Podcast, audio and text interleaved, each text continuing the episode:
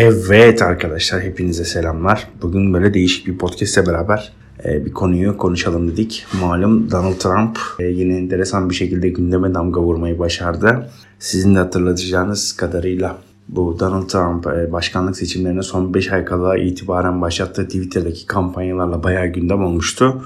Ve kongreden sonra Twitter tarafından hesapları kapatıldıktan sonra hiçbir şekilde bir dönüş yapamadı sosyal medyaya. Şimdi enteresan bir şey anlatayım size. Twitter'ın ilk kuruluşunda e, Twitter'a en çok maddi destek veren kişi Donald Trump'tı. Yani bizde ayıptır söylemesi bir söz var ya beste kargayı versin dalgayı biraz tra- Twitter Trump'a öyle biraz yamuk yaptı. Tabi zaman için e, Trump'ın nasıl geri döneceği oldukça merak ediliyordu ve Trump tamamen enteresan bir şekilde geri dönüp e, Truth Social isminde bir internet sitesiyle ortaya çıkacağını ve bu internet sitesinin bir sosyal, med- sosyal medya platformu olacağını bu platformun ise tamamen politik baskılardan uzak olacağını e, ve bununla beraber e, tamamen insanların özgür ve bağımsız bir şekilde içerik paylaşacağını söylüyor. Fakat şöyle bir gerçek de var arkadaşlar.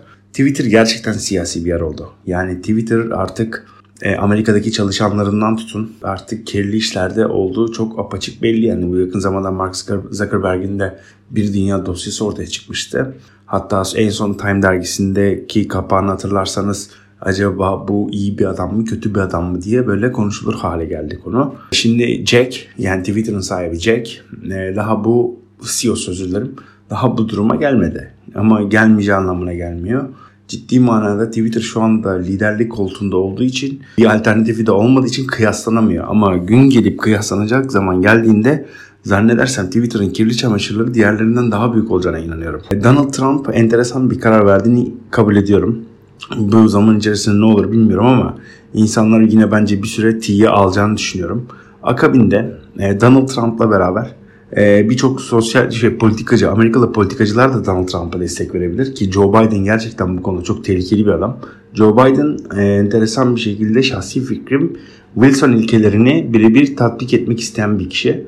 Wilson ülkelerinde hatırlarsanız yani neredeyse efendime söyleyeyim o Orta Avrupa, Kuzey Avrupa, o Kafkaslar bizim ülkemiz topraklarının şekillendirilmesine kadar haritalarını hazırlayan kişi.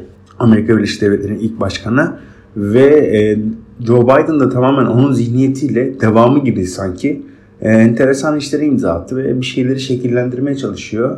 E, Birçok politik kararı bizim ülkemizde Kıbrıs'la alakalı olsun efendime söyleyeyim e, bizim aleyhimize olan birçok politik karara bakarsak geçmiş zamanlarda da olduğu gibi yine Joe Biden'ın imzasını görürüz yani. O zaman o dönemde e, hatırlarsanız 15 Temmuz olaylarında bile Amerika Birleşik Devletleri Başkan Yardımcısıydı bu adam.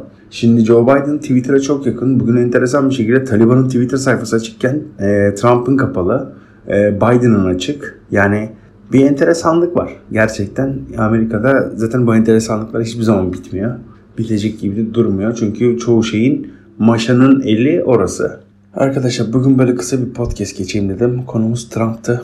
Bakalım ne olacak zamanla göreceğiz ve sizinle bunu paylaşacağız. Bir sonraki podcast'te görüşmek üzere.